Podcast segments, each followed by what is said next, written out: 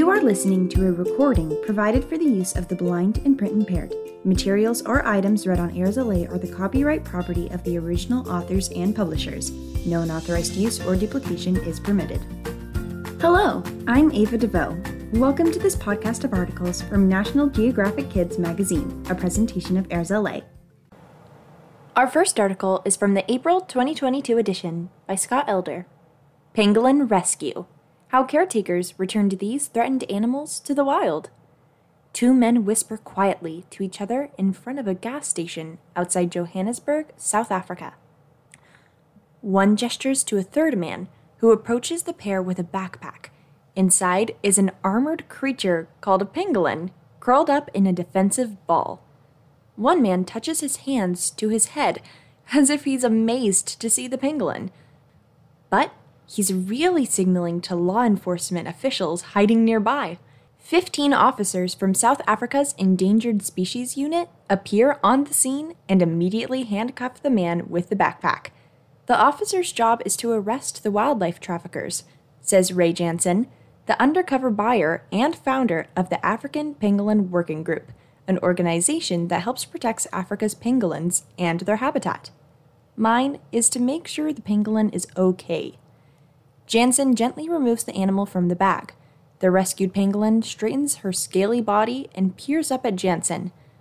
I can't explain it, but it's like she knows we saved her life, Jansen says, like she was thanking us. Time for TLC. But the critter, a young female Temminck's pangolin, is still in danger. She hasn't been fed her diet of ants and termites for days, possibly weeks.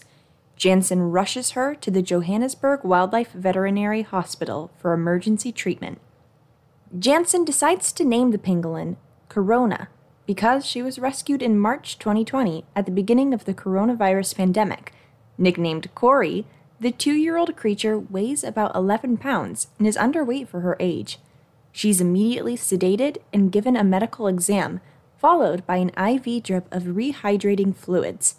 To avoid her scaly suit of armor, vets insert the IV needle into Corey's soft underside.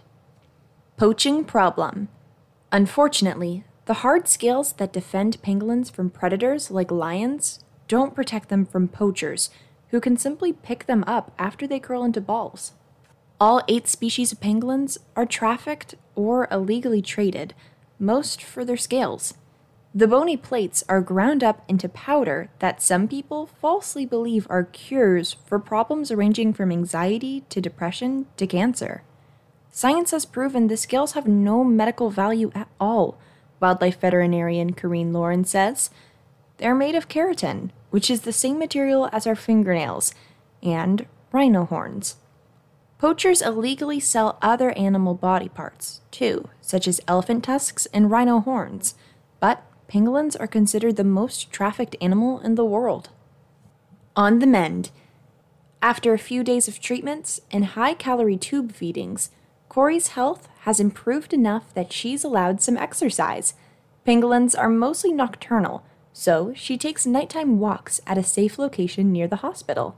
Caretakers attach a blinking light to one of her scales so they don't lose her in the dark. Five weeks after Corey arrives at the hospital, caregivers decide she's strong enough to begin the process of returning to the wild. Workers transport Corey from the Johannesburg Hospital to a wildlife reserve in South Africa's KwaZulu Natal province.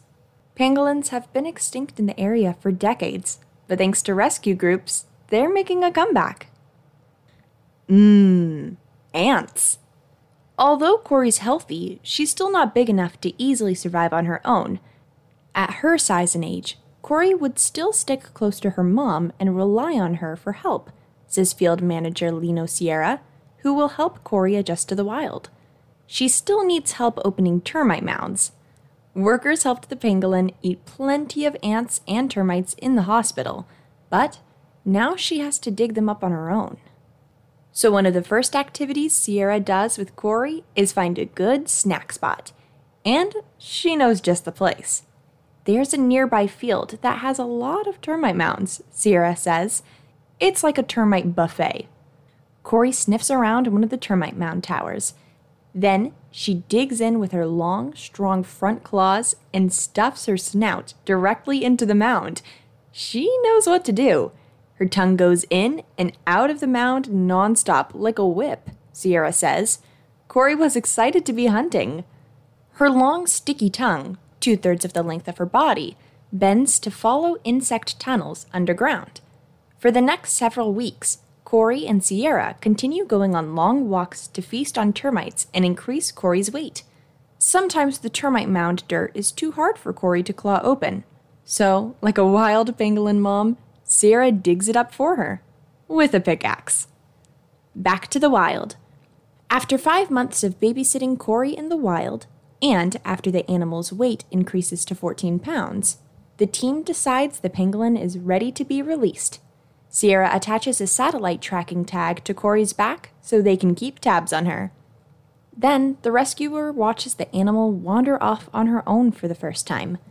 We released her in a spot nearby that's far from potential predators, Sierra says. Pangolins are so threatened, we want to give them the safest place possible to bounce back in. Fences in the area aim to keep poachers out, and the tracking tag will alert the team if Corey gets too close to the boundary and needs relocating. Since 2019, the rescue group has released more than a dozen other pangolins in the region. Sierra hopes Corey will soon add to the local population by having a pup of her own. Corey having a pup would be the ultimate success story, Sierra says. Scaly stats. A pangolin's top speed is about 3 miles an hour. There are eight species of pangolins, four in Africa and four in Asia. A pangolin's scales make up 20% of its weight. Giant pangolins, the largest pangolin species, weigh up to 73 pounds. Black bellied pangolins, the smallest species, weigh as little as 4 pounds. Pangolins might have lived on Earth for nearly 80 million years. How to build a pangolin discover some super cool features of these scaly animals. Step 1 Start with claws.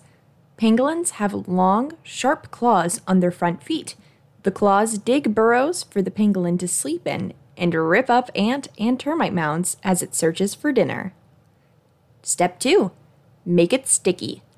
A hungry pangolin can stretch its sticky tongue up to 16 inches past its mouth. Coated in saliva, the tongue picks up ants and termites. One pangolin can catch up to 70 million insects a year with its extra long licker. Step 3 Don't forget the armor. These animals are covered in rows of overlapping scales made out of keratin, the same substance in your fingernails. A pangolin's armor is so tough that even predators like lions can't bite through it. When a pangolin rolls its body into a ball to protect itself, it looks like an overgrown pine cone. Our next article is also from the April 2022 edition. Fun stuff, games, laughs, and lots to do. Is that recyclable? By Julie Beer. Test your recycling smarts. Can you guess which of these items are okay to toss into a recycling bin and which are generally non recyclable?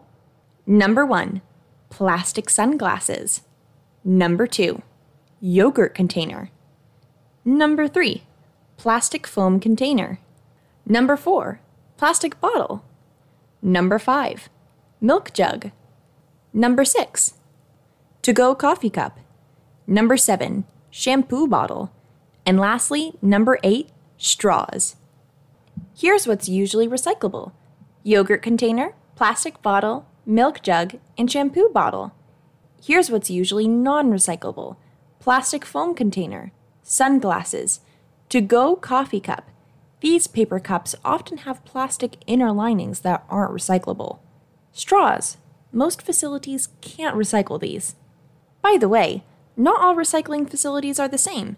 Some of the recyclable products shown here aren't accepted at many facilities because they're hard to process. Check with your local recycling center to see what it accepts. With parents' help, you can also go online to research companies and groups that might accept other things that are tricky to recycle, like water filters or coffee pods. Thanks for listening. That brings us to the end of today's articles. If you'd like to find out more about AIRS LA and the types of programs we offer, follow us at any of the social media links at the top of the pages on our website. Please help us out by clicking the like buttons. This podcast is for sole use of our blind, low vision, and print impaired listeners. Any unauthorized use is prohibited. I'm Ava DeVoe, and I'll be back soon with another article. Thanks for listening.